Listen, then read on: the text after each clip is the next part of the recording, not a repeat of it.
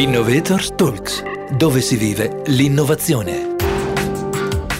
Technology to help businesses communicate better and faster. Questo è il motto di Growens, la società di cui ti racconto oggi. Mai come in questi mesi abbiamo compreso quanto sia necessario comunicare in modo appropriato e veloce. Mai come oggi è stato chiaro però che per comunicare bene e velocemente serve la tecnologia, ma serve anche riscoprire la centralità umana. Oggi ti porto all'interno di Growens per conoscere cosa significa innovare il significato stesso di comunicazione. Lo faccio qui dal MIP, la Business School del Politecnico di Milano, perché qui è dove si vive l'innovazione. Sono Antonella Moretto e con me oggi c'è Nazareno Gorni, fondatore e amministratore delegato di Growens. Benvenuto in Innovator Talks, Grazie, ben trovata Antonella, grazie per l'invito. Nazareno, per iniziare a conoscerci meglio, in due parole, ci racconti chi è Growens e di che cosa si occupa? Certo, Growens è una società che opera nel mondo delle marketing technology, quindi tecnologie per i reparti marketing, è una società quotata sul mercato Euronext Growth di Milano ed è una società che, che opera sul mercato con cinque diversi brand. Siamo partiti dalle tecnologie più tradizionali nel mondo della comunicazione, che sono quelle dell'email, gestione newsletter e degli sms, con i brand Mail App, eh, Akumba, Mail e Agile Telecom per arrivare alle, un po' alla frontiera nel nostro settore che è la digital content creation con B-Free e l'uso dell'intelligenza artificiale applicata alla gestione della customer journey che con il brand Datatrix. In totale quindi sono 5 business unit che operano un po' tra Europa e Stati Uniti. Per essere innovativi occorre pensare in modo innovativo e occorre lavorare in modo innovativo, mettendo come ci dicevamo sempre la persona al centro. Cominciamo dal pensare. Eh, in un'azienda come quella che ci hai appena descritto uno si aspetta tanti ingegneri, tanta tecnologia, tanta strutturazione, sicuramente l'avrete, però come azienda mi raccontavi che avete fatto un percorso importante di potenziamento di competenze diverse, competenze di designer, per introdurre un vero e proprio design mindset. Ci racconti perché lo avete fatto e come lo avete fatto? Sì, giustissimo. I cinque fondatori provengono tutti da, dall'area tecnologica, da ingegneria, per cui sicuramente il nostro DNA è degli ingegneri, quindi molto tecnici, molto aperti anche all'innovazione, soprattutto di prodotto. Eh, negli ultimi anni, negli ultimi cinque anni, abbiamo però realizzato che eh, alcune competenze ancora non erano ben strutturate all'interno del nostro gruppo e in particolare quelle di design e per cui abbiamo deciso di strutturare un nuovo team a livello di holding che quindi potesse poi lavorare con tutte le cinque business unit, eh, che potesse quindi mettere l'uomo al centro. Mettere l'uomo al centro per noi con un approccio di human centered design significa non solo eh, prestare attenzione alla parte di user experience, quindi UX, eh, la parte di design, di interaction design, ma anche andare a monte e applicare i metodi design a quello che significa product design, quindi analizzare prima di tutto i bisogni degli utenti, i loro sogni, i loro comportamenti e da lì diciamo, eh, orientare la roadmap di prodotti e di sviluppo delle, delle feature.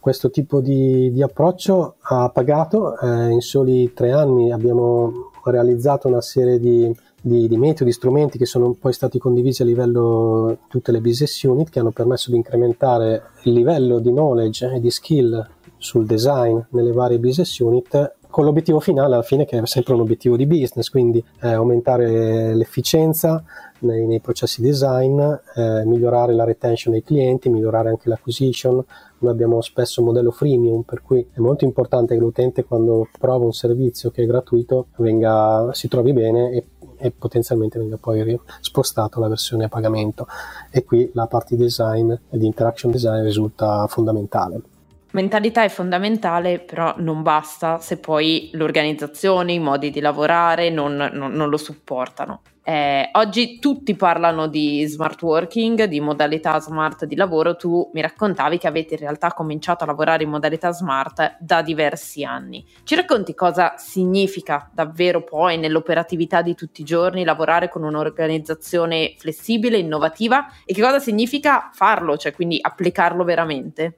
Sì, eh, la, l'innovazione è proprio parte del nostro DNA. Questo mm, lo vediamo su tutti i livelli, sugli strumenti, sui processi, compreso questo ultimo che riguarda la, la, parte di HR, ma anche a livello di corporate development, ad esempio, noi siamo partiti come digital agency, poi siamo diventati società di prodotto con prodotto Mail Up, poi ci siamo quotati in borsa, eh, poi siamo diventati un gruppo composto da più società e quindi anche a livello di corporate abbiamo subito un'evoluzione, subito, accompagnato un'evoluzione che tutta l'organizzazione poi ha dovuto eh, assorbire e mm, implementare. A livello di, di persone eh, la, l'adozione dello smart working è stato bene o male obbligato eh, ormai qualche anno fa, prima della, della pandemia, e mm, per noi significa abbandonare un po' le logiche in cui le persone vengono di fatto controllate e monitorate in base alla quantità di ore passate alla scrivania, passando a un modello in cui eh, si lavora per obiettivi con massima flessibilità, che è l'ultima policy che abbiamo anche rilasciato questa settimana, che, che permette praticamente di, a chiunque dei nostri dipendenti di lavorare indifferentemente tra casa o lavoro o anche in, in, qualunque altro posto se volesse spostarsi nel tempo con anche dei, dei profili di full remote. Eh, questo si è tradotto eh, in un grande vantaggio perché quando è esplosa la, la pandemia due anni fa eh, eravamo già pronti, eravamo già abituati a lavorare in, in, remote working con un approccio smart e questo ha comportato anche una grossa responsabilizzazione dei dipendenti che è un altro degli aspetti innovativi che riteniamo possa essere anche un, una delle leve che ci permette di attrarre i talenti migliori non solo a Milano, Cremona dove abbiamo gli uffici principali ma anche eh, da remoto. E questo si è tradotto infine anche nel redesign degli spazi lavoro. Eh, i nuovi uffici di Milano sono stati pre- pensati proprio in un'ottica di smart working dove la scrivania è floating, eh, quindi io posso prenotare una mia postazione ovunque nell'ufficio e decidere di andare a lavorare in ufficio o in uno degli uffici che abbiamo nel mondo e la struttura dell'ufficio è predisposta proprio per questi grandi open space con poi tante salette, spazi dove fare delle chiamate, dove ritrovarsi per avere privacy e, e silenzio quando c'è bisogno di, di concentrazione.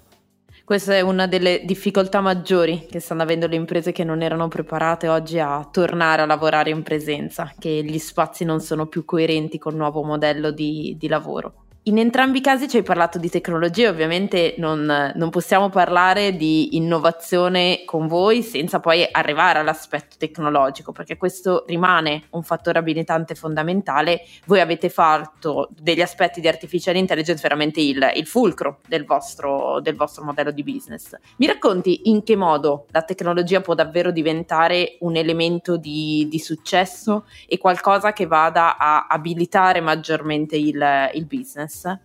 Sì, la, in termini di intelligenza artificiale l'intuizione è nata qualche anno fa quando abbiamo realizzato che con il servizio MailUp, che è uno dei nostri servizi principali, gli utenti, le nostre aziende clienti potevano mandare messaggi massivi con pochissima personalizzazione, quindi di fatto una comunicazione uno a molti con poca personalizzazione. A fronte di un overload di informazione, che,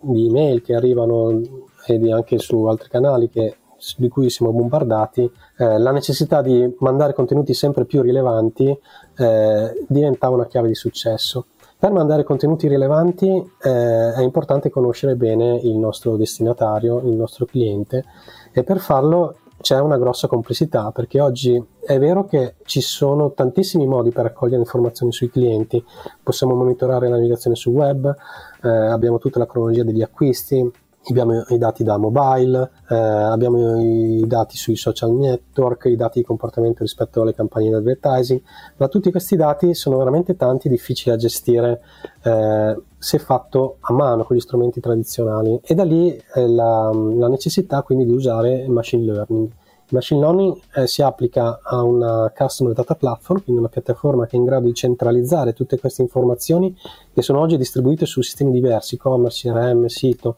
social, eccetera, li mette tutte insieme in un unico dataset e qua con algoritmi machine learning riesce a estrarre le informazioni che poi servono per costruire una comunicazione personalizzata, non solo via email, ma anche via eh, advertising o via sito web. Oggi uno dei rischi dell'innovazione, in periodi, soprattutto in periodi come questi, è di focalizzarsi ampiamente sull'innovazione di processo, sull'attenzione all'efficienza, sull'innovazione incrementale e scordarsi dell'innovazione radicale. Perché è invece importante considerare non solo l'innovazione di processo, ma anche quella di prodotto, a maggior ragione quando si percepisce che le proprie energie sono più focalizzate altrove? Sì, eh, noi riteniamo che concentrarsi sui prodotti attuali, correnti di, un, di, un'azienda sia sicuramente fondamentale perché questo permette nel tempo di guadagnare efficienza, guadagnare margini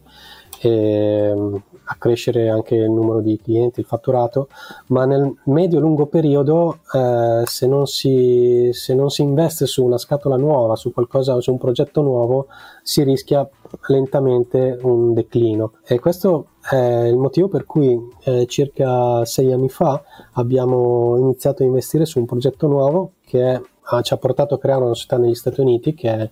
Be Free Content Design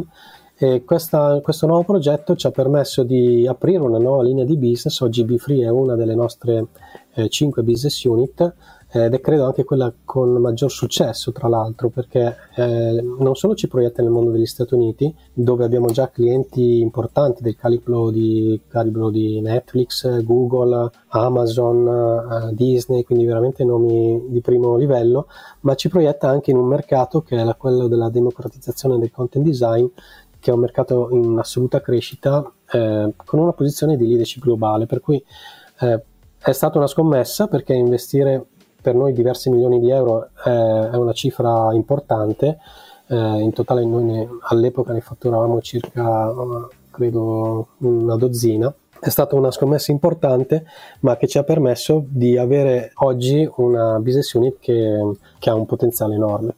Grazie a Nazareno Gorni per essere stato con noi e averci raccontato le diverse prospettive dell'innovazione. Nel prossimo episodio parleremo... No, questa volta non voglio svelarti troppo e voglio lasciarti un po' sulle spine. A te la sorpresa. Per seguirci e vivere l'innovazione insieme a noi, visita il nostro sito www.som.polimi.it slash innovatorstalks oppure seguici sulle migliori piattaforme di podcast. Un saluto da Antonella Moretto dal MIP, la Business School del Politecnico di Milano. Innovators Talks, dove si vive l'innovazione.